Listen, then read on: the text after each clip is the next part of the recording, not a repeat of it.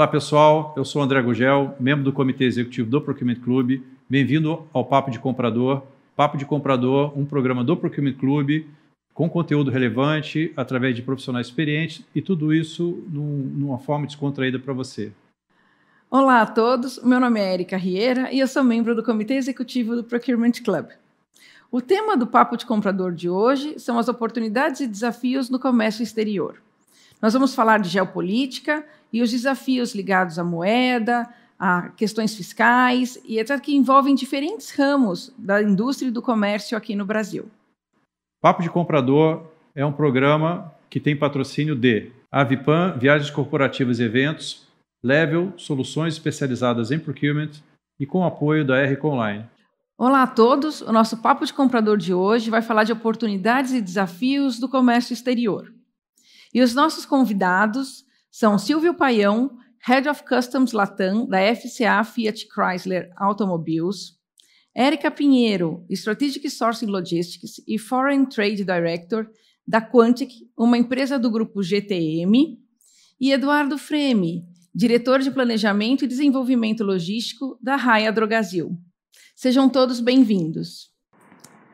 E já dando início à primeira pergunta, ao nosso papo aqui, a gente queria saber de vocês, considerando esse cenário de pandemia, quais foram os principais impactos positivos e negativos que aconteceu no trade internacional aí em 2020. E eu queria começar por você, Silvio. Oi, é, obrigado, Érica. Bom, o 2020 foi um ano bastante conturbado, né? É, não foi um ano fácil. Eu diria que a gente teve pontos negativos, mas também tivemos é, algumas oportunidades. É, por exemplo, a, a Receita Federal, eu, eu, tinha muito, muito, muita preocupação em relação a como que eles iam se ajustar é, durante a pandemia com esse trabalho remoto para conseguir fazer a liberação é, das cargas e nosso setor tem um volume bastante significativo é, de importação e exportação. É, mas eles conseguiram se adequar até rapidamente. A gente não teve muito impacto no Brasil tanto na importação quanto na exportação. Na realidade, até os famosos canais é, vermelho e amarelo, eles tiveram uma, uma celeridade na liberação, principalmente para as empresas que são certificadas no, no OEA. Né? Eu não posso comentar em relação às empresas que não são certificadas, porque as empresas do grupo são certificadas, então isso ajudou bastante. É, por outro lado, é, lá fora, eles também tiveram é, lockdown, e isso atrasou, atrapalhou um pouquinho o processo deles, tanto na importação quanto na exportação. Isso acabou afetando um pouco aqui a disponibilidade de peça. É, é, nós é, tínhamos no pipeline um volume, a empresa decidiu por não cortar esse volume que já estava planejado. Então, durante os primeiros 30, 60 dias, quase 45 dias, a gente estava com um volume normal de trabalho. E isso foi enchendo o nosso pipeline e depois a gente realmente teve uma queda é, representativa de volume, mas é, que foi retomada logo após junho, julho, já começamos a retomar o volume e, e, e aí a gente começou a perceber a, a dificuldade do, do, das empresas conseguirem é, é, escoar o material para o Brasil. Aqui, sinceramente, o impacto para nós foi bem é, pequeno. E é essa a sua impressão, Érica? Você compartilha aí dessa opinião? Quais seriam os, os impactos positivos e negativos aí de 2020? É, a nossa empresa é uma distribuidora de produto químico, né? Então, nós trabalhamos com a distribuição e a representação de, de, de empresas fabricantes. Então, temos dois papéis: de distribuir, revender e também de representar algumas empresas é, fabricantes de produto químico. Então, o que, o que eu sinto, assim, como ponto positivo, eu percebo a mesma coisa que o Silvio comentou também. Então, houve uma integração maior entre os organismos que, de certa forma, agilizou um pouco a aceitação de documentação de documentos digitalizados, coisas que antes também era minha, minha preocupação, eu, eu, compartilho com o Silvio, porque do jeito que a gente tem os órgãos assim um pouco, moro, pouco morosos e menos, vamos dizer, é, talvez pensados em, em digitalização ou alguma é, tecnologia mais avançada, e me surpreendeu também de maneira positiva. Eu acho que eles souberam se integrar melhor e a gente teve uma, uma rápida resposta por parte deles.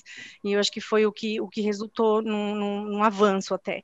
Com relação a ponto negativo, eu acho que o lockdown, como ele fechou muitas é, fábricas internacionais, então, de maneira geral, produtos que estavam nos portos, em containers represados dentro no, nos portos de saída, de origem, eles acabaram se acumulando nos portos, né? E isso foi fazendo com que o número de, de, de containers ficassem represados lá, diminuindo o número de container para circular. Então, houve uma dificuldade no comércio exterior da reposição rápida de container, obviamente porque eles estavam represados ali. E também isso trouxe um, um, uma, um afunilamento no, na movimentação de navios, porque como eles fecharam, o lockdown fechou os portos, os, os containers ficaram represados, e aí, obviamente, houve um pouco de falta de, de container na, na, na, reposição, e também o ciclo de o círculo, a circulação, circulação de navios, né? Então, as companhias marítimas elas restringiram rotas justamente porque não tinha como partir se os portos estavam fechados, diminuíram a, circula, a circulação dos navios e isso trouxe o que a gente está que a gente está é, vivendo hoje, né? Um aumento de frete internacional, a gente está realmente com frete marítimo bem alto, quase triplicado aí no, nos últimos tempos. A gente espera que agora comece a retomar, já tivemos algumas sinalizações de, de companhias marítimas da Ásia que vai começar a normalizar, mas hoje a gente está sofrendo esse impacto negativo ainda, com os fretes muito altos, em consequência dessa situação que a gente teve aí nos últimos largos meses, né? Legal. E você, Eduardo, qual é a sua opinião? Eu tô tenho uma visão muito em linha aí com o que o Silvio e a Erika comentaram, né? Efetivamente, a hora que a gente olha para fluxo de mercadoria, a gente teve uma desorganização geral. E aí eu acho que eu já destacaria um aspecto da pandemia que ele mostrou que tem muita empresa que não está preparada para um evento é, um evento não esperado, um evento um pouco mais forte ali em termos mundiais, né? Foi uma pandemia, daqui cinco anos pode ser alguma outra coisa. Então, acho que existe um tema ali das empresas estarem um pouco mais estruturadas e terem seus planos de continuidade um pouco mais é, na mão, que, que, claramente isso não aconteceu, né? Então, a gente vê que muita gente chegou ali em fevereiro, março, abril, é, não sabia o que fazer.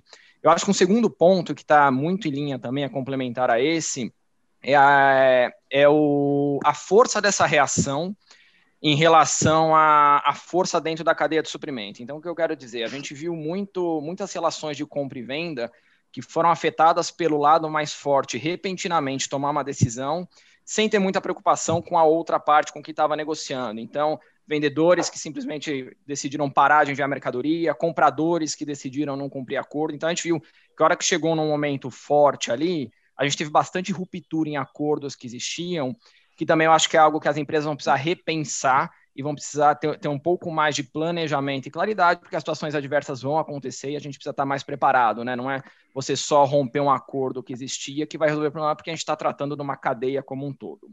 É, eu destacaria também alguns pontos que eles foram desdobramentos da pandemia, né? E acho que o primeiro deles é a questão de, do, do do crescimento do e-commerce. Então, dado a necessidade dos consumidores por, por muito mais conveniência, é isso muito acelerado, né, uma tendência que já vinha, mas muito acelerado pela pandemia, a gente tem um impacto bastante interessante na lógica das cadeias de suprimento como um todo, e acho que isso é, é algo definitivo.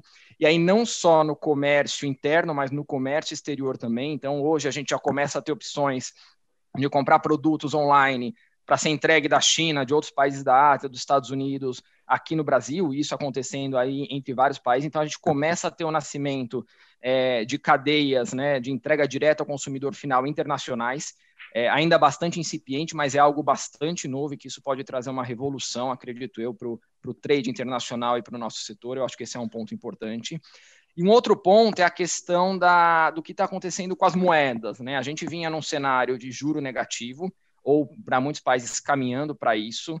É, e esse cenário ele foi muito acentuado agora durante o ano de 2020, né? Então, você tem diversos países ali, incluindo o Brasil, que começaram a dar taxa de retorno muito baixa.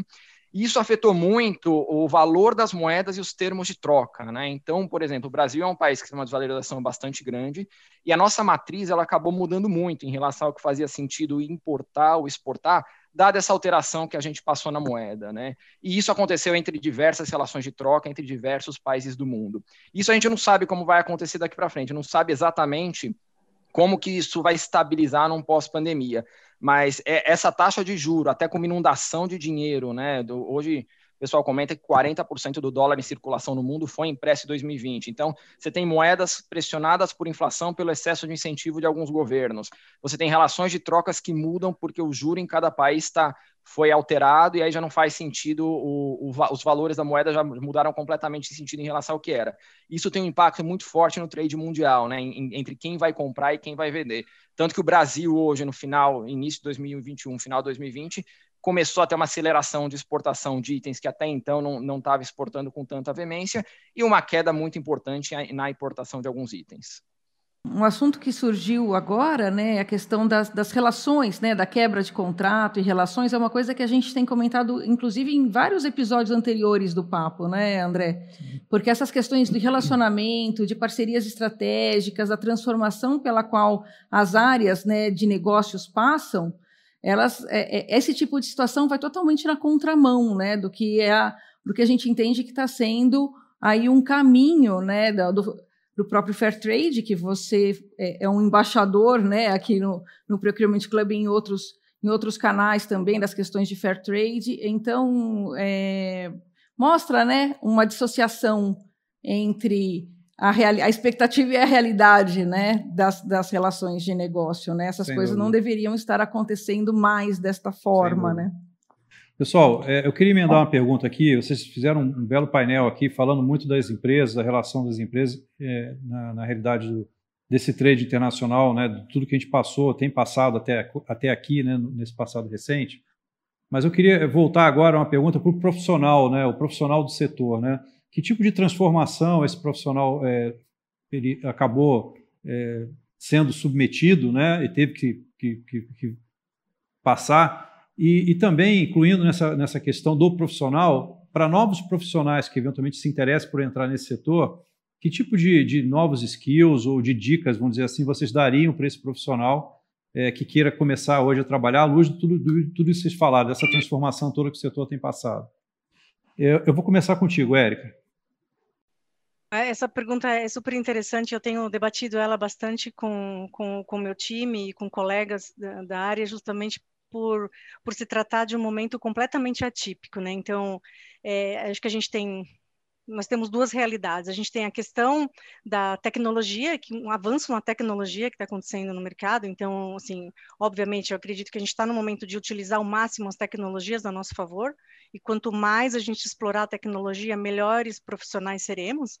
É, tem até aquela história e a gente começa a conversar muito sobre as pessoas mais antenadas em tecnologia e começam a dizer que ah, é, a robótica vai, vai dominar e aí você escuta aquele grupo mais conservador que às vezes comenta, não, mas isso vai acabar tirando nossos empregos. Eu acredito que, que eu, eu e aposto nisso que é o contrário. Eu acho assim, é, a gente vai ter que se apoiar sim na otimização do nosso tempo com a robótica ou com essa automatização que seja, para que a gente possa investir mais o tempo de maneira estratégica, né? Então, é, acho que as duas coisas têm que se compor. E eu acredito que é, competências é, como colaboração influência, é, gestão de pessoas, capacidade estratégica, é, elas não são substituídas por robôs, são competências essenciais nas empresas. Então, eu diria que para esse grupo novo que está chegando, é, importante a gente ter a tecnologia, a gente precisa dela, mas a gente não pode também esquecer e, e, ficar fixado só na tecnologia e a gente esquecer um pouco do que a gente tem visto nessas gerações mais novas, mais jovens, assim, um, um excesso de tecnologia e, e, esquece um pouco do que é muito importante, essa, essa colaboração entre as pessoas, essa nossa capacidade de lidar um com o outro, isso é muito importante. Então, eu cito que é, capacidade de lidar com agilidade, por exemplo, velocidade, né? Na cadeia de suprimentos, isso é, é o diferencial. Então, assim, é, o mundo todo, para se otimizar na cadeia de custo, ele acabou ficando com uma alta dependência é, de produtos chineses, claro.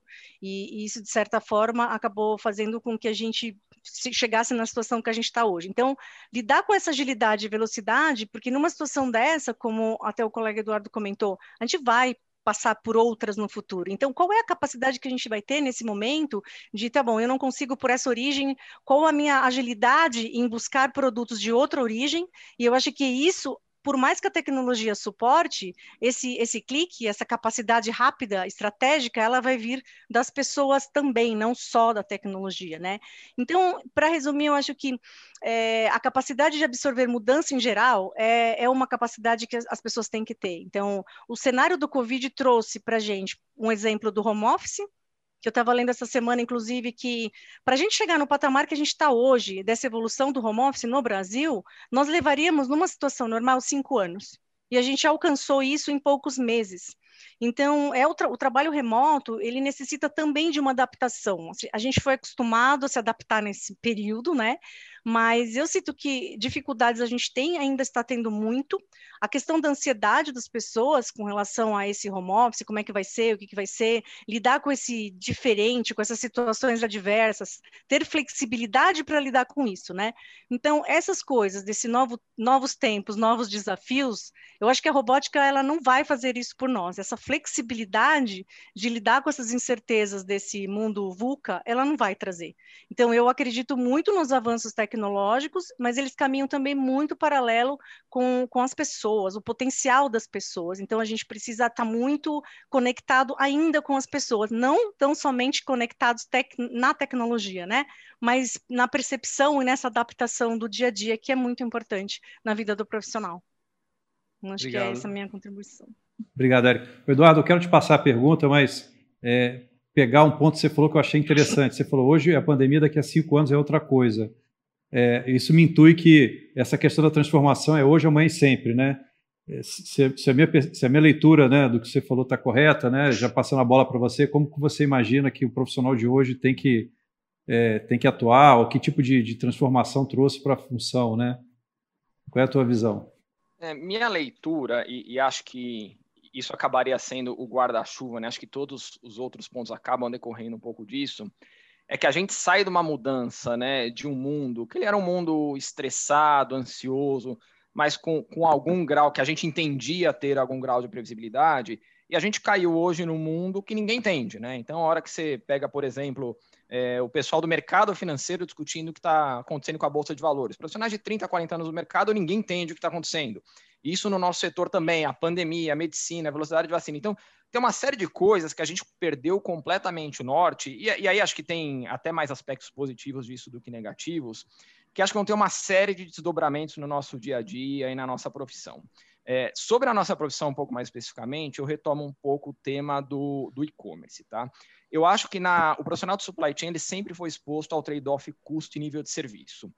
E, e, eu acho que a pandemia ela trouxe, ela desequilibrou essa balança para o lado do nível de serviço, traduzido como conveniência.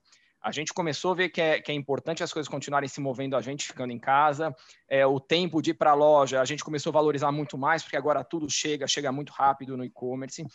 Então, acho que a gente começou a ter uma leitura de mundo que eu acredito que muito dela vai ficar no, no pós-pandemia. E, e, o que, que isso altera para o profissional de supply chain? A gente vai precisar começar a, a trazer soluções que elas precisam, é, elas não têm nada a ver com o que a gente fazia até então, né? Então, antes você conseguia, por exemplo, um processo de planejamento de demanda, né? Que você conseguia um ciclo ali de SNOP, ter alguma previsibilidade, ciclos longos de importação, né? Na, na, empresa que eu passei antes, que a gente importava produtos, eram ciclos aí de oito, nove meses.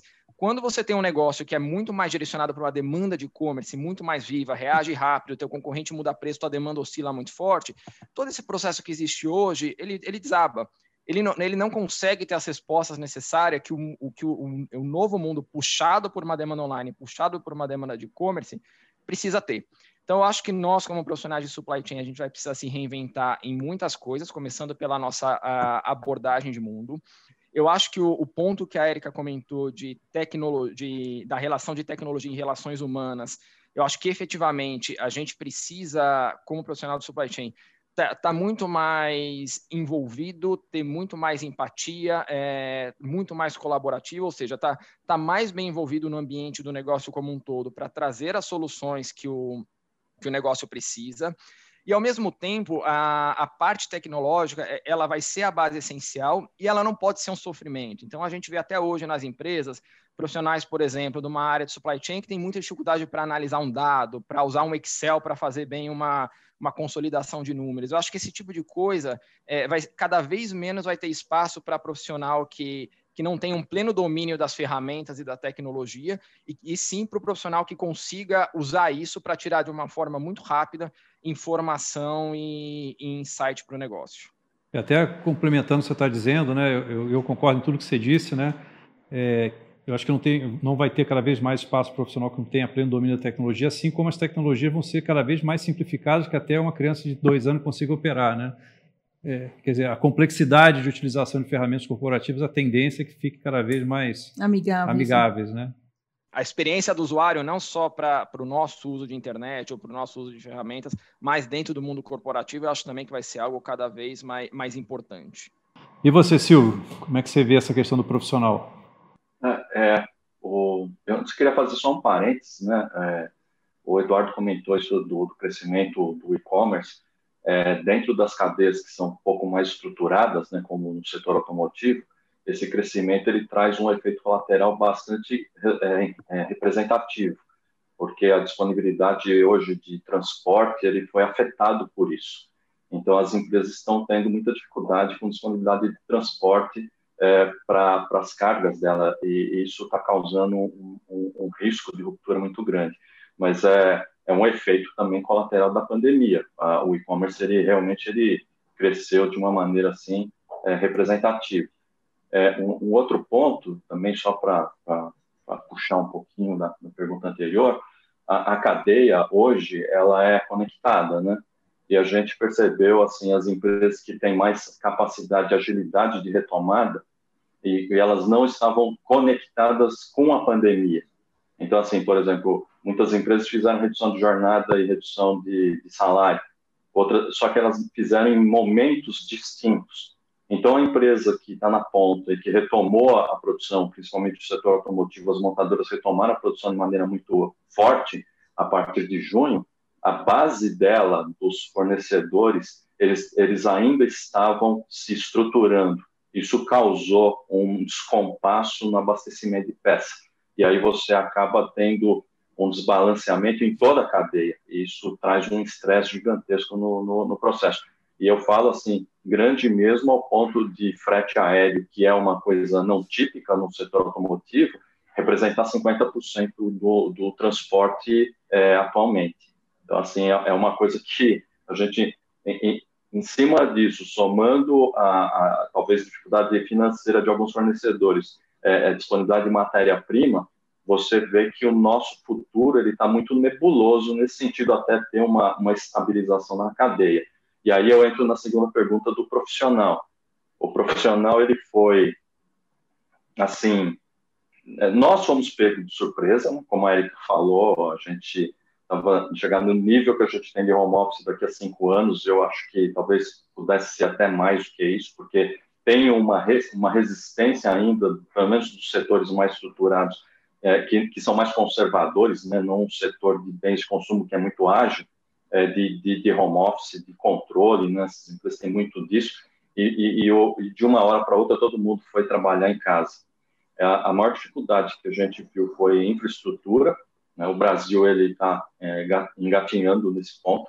Nós, como empresa, disponibilizar também equipamento para os nossos fornecedores, para os nossos é, funcionários, muitos ainda trabalham com desktop, a gente teve que se virar para conseguir notebook para todo mundo, e a infraestrutura é, de internet, ela no Brasil ainda não é a das melhores, tanto que vocês mesmos comentaram que a gente pode ter algum problema durante esse bate-papo que, que pode ter alguma oscilação na conexão, e nós dependemos totalmente disso. Agora, é, a parte de, de, robotização das atividades, a, a, a, acho que as empresas vêm trabalhando nisso, muitas já mais avançadas, outras menos, mas não é uma coisa muito fácil. Eu diria que você faz uma, uma robotização de uma atividade é, rotineira, é, aquela, aquela atividade que é chata, que ninguém gosta de fazer, e, e ela, é, ela, ela tem potencializa risco de erro. Então a gente sempre focou nisso, aquilo que é muito repetitivo, e a gente focou nisso do que numa atividade mais analítica, porque o robô ele não tem essa habilidade, a gente tem que, que prepará-lo para isso. Agora, uh, o ponto que eu vejo na, na mudança do profissional é, é, em relação à resiliência. O home office ele demanda uma tremenda resiliência por parte das pessoas, porque não é fácil você trabalhar em casa e ter disciplina. A empresa, ela por mais que ela tente é, ela pode impor restrições, que o cara tem que trabalhar das 8 às, às 17, mas a pessoa, nós somos assim imbuídos do fazer, então muita gente acaba trabalhando muito além do razoável e ela tem aquele problema do balanço da vida pessoal com a vida é, é, profissional, que na empresa era mais fácil de manter, na casa não é. Então, além do profissional novo que venha, tenha todo esse conhecimento de tecnologia, porque isso vai fazer parte do dia a dia cada vez mais e cada vez mais rápido. A gente vai ter que se reinventar a cada momento, porque vai vir uma tecnologia nova, que você vai mudar uma forma de, de preparar um BI, que daqui a pouco tem uma outra ferramenta que é mais simples ainda, e você vai ter que se aprender novamente. Então, a gente vai estar continuamente é, na universidade é, aprendendo a parte de tecnologia. Mas a parte pessoal, para mim, ela é fundamental nesse momento nós vamos voltar para o escritório, eu, eu diria que parcialmente. Eu acho que a gente não volta mais. Também concordo com o Eduardo que daqui a cinco anos pode ter um outro tipo de ruptura. Então a gente vai ter que o que a gente mudou forçado vai virar nossa rotina. E aí entra o outro lado do profissional. Tem o profissional que vai estar lá na frente, trabalhando, fazendo as atividades, as entregas, mas tem aquele profissional que está ali cuidando desses profissionais. Esse, para mim, ele é fundamental para ele, ele conseguir é, é, manter a moral do, do, pessoal elevada de maneira virtual. Há, há, um tempo atrás já, eu sempre vinha conversando com a minha liderança e falando para eles, cara, você é líder hoje, você está enxergando as suas pessoas, você está sentado ali, você está vendo as suas pessoas. Daqui a alguns anos, você vai estar sentado na sua mesa e você não vai estar vendo as pessoas. Como que vai ser você como líder daqui, esse, daqui a cinco anos, daqui a dez anos? E você vai ter que continuamente se reinventar nesse período. Eu falava para eles como que vai ser isso, como, e, e, o pessoal ficava ali pensando, para leiam sobre o assunto, porque isso tem muita coisa na, na, na, na, na internet, porque isso vai acontecer em algum momento. E o que, que foi? Aconteceu de maneira abrupta, e hoje, eu diria assim, foi interessante que quando eu voltei para eles, falei, agora? Ele falou: Meu, eu tenho mais contato hoje com as pessoas do que eu tinha quando elas estavam pres presencialmente no escritório. Por quê? Ele, ele sente a necessidade de estar próximo dessas pessoas, né?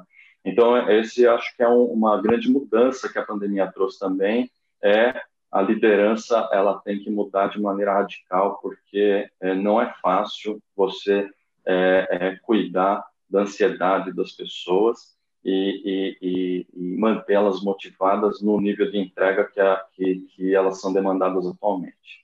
É, isso é um fato, né? Eu lembro que quando a gente começou a, quando começou a pandemia e fomos todos para home office, etc, teve o lockdown, todo mundo era uma opinião unânime que todos estávamos trabalhando mais, né? Então, o que vocês comentaram exatamente da ansiedade, do estresse, da, da carga de trabalho, etc., foi uma coisa generalizada, Sem né? Sem dúvida.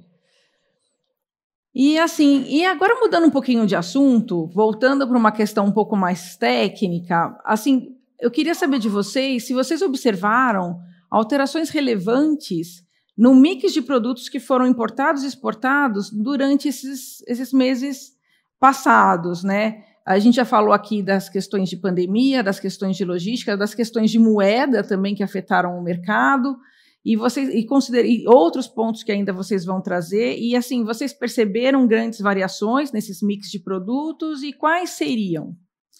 É, eu quero conversar com vou começar com você, Eduardo. É, eu acho que a gente, a gente, tem alguns nichos um pouco específicos, né, do que eu pude observar. Então você tem aí alguns tipos de medicamentos, por exemplo, mais relacionados ao que está acontecendo agora, que tiveram aumento de demanda, outros foram reduzidos eu acho que alguns produtos relacionados a, a práticas que, que mudaram muito, então, por exemplo, material esportivo, né, que é uma indústria que eu passei, é, o, a demanda de produto dessa indústria mudou muito, porque o, a forma que a gente faz esporte ela foi bastante afetada durante esse último ano. Então, eu acho que alguns nichos, alguns, alguns setores específicos tiveram uma oscilação um pouco mais abrupta. Olhando o país como um todo, né, eu acho que o que a gente vê uma aceleração muito forte, especialmente no segundo semestre, são os produtos que o Brasil sempre exportou, né, os produtos que a gente já é forte, tendo uma demanda muito mais alta pela desvalorização da nossa moeda. Né? Então, derivados de, de madeira como um todo, alimentos, tudo isso que a gente sempre exportou, minérios, acabou acelerando muito por conta da, da desvalorização do real. Legal. E o setor automotivo, Silvio, como se comportou nessa questão de mix de produtos? Olha, uh, Érica, o você conhece bem o setor automotivo, não preciso é, falar, né, aqui. É, o setor automotivo ele é muito mais é, complexo do seu ponto de vista de você alterar uma fonte ou você ter uma fonte alternativa. O processo de validação da maioria dos componentes é muito longo, então você não consegue mudar a fonte. Durante esse período da pandemia, o que levou foi realmente a uma análise mais aprofundada das fontes disponíveis. A nossa nossa, a maioria das montadoras são globais, tem presença em, em, em todos os continentes e, e, produzem os veículos nesses continentes. E muitas vezes a gente tem, internamente, já tem uma, uma fonte alternativa. Uma fonte na China não necessariamente é a mesma fonte que fornece aqui na América Latina. Então, isso levou a gente a fazer análise, mas o foco principal foi disponibilidade. Hoje, o setor está ele tá passando por dificuldade, por, por disponibilidade de peça né? É, é, é, é, o que a gente espera que no, no, nos próximos meses isso se estabilize por, por, por essa desconexão da cadeia. Né? As ações preventivas, contingenciais que cada setor conectado tomou gerou um efeito colateral que a gente está sentindo na pele agora. E então nós não, não estamos buscando, é, eu não diria que a gente não está buscando hoje a questão de buscar disponibilidade, mas a gente tem grupos também avaliando alternativas ou, ou desenvolvimento de fontes alternativas é, para pro, proteção do câmbio. O câmbio está volátil, está muito alto. É, a gente, se você depende muito de conteúdo importado de uma hora para outra, seu, aquele, aquela parcela do seu custo pode aumentar, sei lá, 10, 15, 20% por causa do câmbio. Então a gente tenta procurar a melhor forma e buscar fonte alternativa, mas a, o, o, o ponto de, de, de, de, desenvolvimento da fonte alternativa não é de curto prazo. Então, assim, no setor automotivo é mais complexo, a gente vem continuamente estudando, independentemente da pandemia, isso já fazia parte do nosso dia a dia. Então, eu diria assim que é, a pandemia, ela, ela veio alertar-nos que o que a gente vinha fazendo era certo, mas a gente tem que procurar se reinventar para ser mais rápido. Mas alguns produtos dependem de, de, validação e aí não tem como você acelerar mais do que já foi acelerado. Ótimo. E você, Érica, e a, o mercado de químicos? Teve alguma mudança? É, o mercado de químico, ele, ele tá especificamente falando sobre a Quantic, nós não somos fabricantes, nós somos é, distribuidores, né? Então, nós, distribu nós representamos algumas empresas fabricantes, grandes empresas fabricantes, mas a gente também, em outros casos, a gente também revende produtos. Então, a gente conseguiu é, perceber temos diversos nichos de mercado, né? Então, eu vou citar alguns aqui que a gente percebeu que a gente teve uma, uma variação. Por exemplo, eh, nós tivemos um aumento de importação dos itens eh, como matéria-prima para a indústria de sanitizantes. Então, durante os primeiros, segundo mês da, da, da, pandemia, foi março, abril mais ou menos, nós importamos eh, produtos específicos para o componente de fabricação de álcool gel, né? Então, nesses processos, por exemplo, a gente teve uma, uma, uma, um aumento de importação, tanto que nós trouxemos produtos que a gente nunca traria aéreo, nós trouxemos aéreo justamente para conseguir suprir a demanda, né? Então, esse item sanitizante, por exemplo. Matéria-prima para fabricação de cosmético, ela também variou e, e, é muito interessante a variação, porque, por exemplo, alguns itens como é, pigmentos para batom, para a indústria de cosmético batom, ele teve uma queda muito grande durante esse período de pandemia. Então, esse nicho meio que se congelou, pigmentos, por exemplo. Enquanto pro, produtos para tratamento de cabelo, ele aumentou aumentou. Então você percebeu assim a movimentação. As mulheres saíam menos e as máscaras, então o batom foi um pouco eliminado. Ah, mas então a gente vai prestar mais atenção no cabelo. Aí começou a subir o cabelo. Aí mercados que se retraíram bastante, como a construção civil, porque embora algumas pessoas ficaram um pouco em casa e ah, vou pintar uma casa, alguma coisa assim, a construção civil em si, ela se congelou. Então a gente teve uma queda nesse, nesse em alguns produtos, assim como a indústria automobilística também fechada, produtos para a indústria de borracha, ele também retraiu. Então tudo que era para automobilístico retraiu um pouco, mas depois a gente percebeu que se recuperou muito, muito rápido. Então, nós não tivemos, assim, troca de mix dentro do que a gente fornece, porque é muito em linha do que o, do que o, o Silvio comentou, a gente também não tem aquela facilidade a trocar, porque nós representamos algumas empresas. Então, se eu represento aquele, nós somos é, daquele representante, fabricante específico. Então, a gente não teve troca, mas em geral, a indústria química ela, ela reagiu de maneira bastante positiva, tá, para essa para essa demanda de insumos. Então, apesar da crise, a gente não sofreu desabastecimento e os nossos fornecedores eles souberam reagir rápido e a gente encontrou alternativas alinhadas. Então, a gente conseguiu navegar nessa nessa crise do Covid, vamos dizer assim. Pois é, Érica, é, só que a gente tem que fazer aquele break. Ah Mas a gente continua na semana que vem, né? A gente vai dar uma paradinha aqui. É, eu acho que a gente já construiu aqui uma história bacana nessa primeira sim, parte, sim. Com, de, com, muitas dicas e detalhes importantes de vários setores, né, com relação à questão do comércio exterior. No, na parte 2, a gente vai falar de uma, uma, uma, questão mais aberta, de um cenário geopolítico global. Acho que tem muita coisa legal ainda pela frente. Então, pessoal, é, semana que vem a gente está de volta. Lembrando que acione o sininho lá no YouTube para acompanhar todos os episódios, compartilhem é, com os seus amigos né, e outros compradores o que já, já, publicou e assistam também os episódios anteriores que a gente já, já colocou na nossa biblioteca lá no YouTube. E a gente se vê na semana que vem. Um abraço. Tchau, tchau.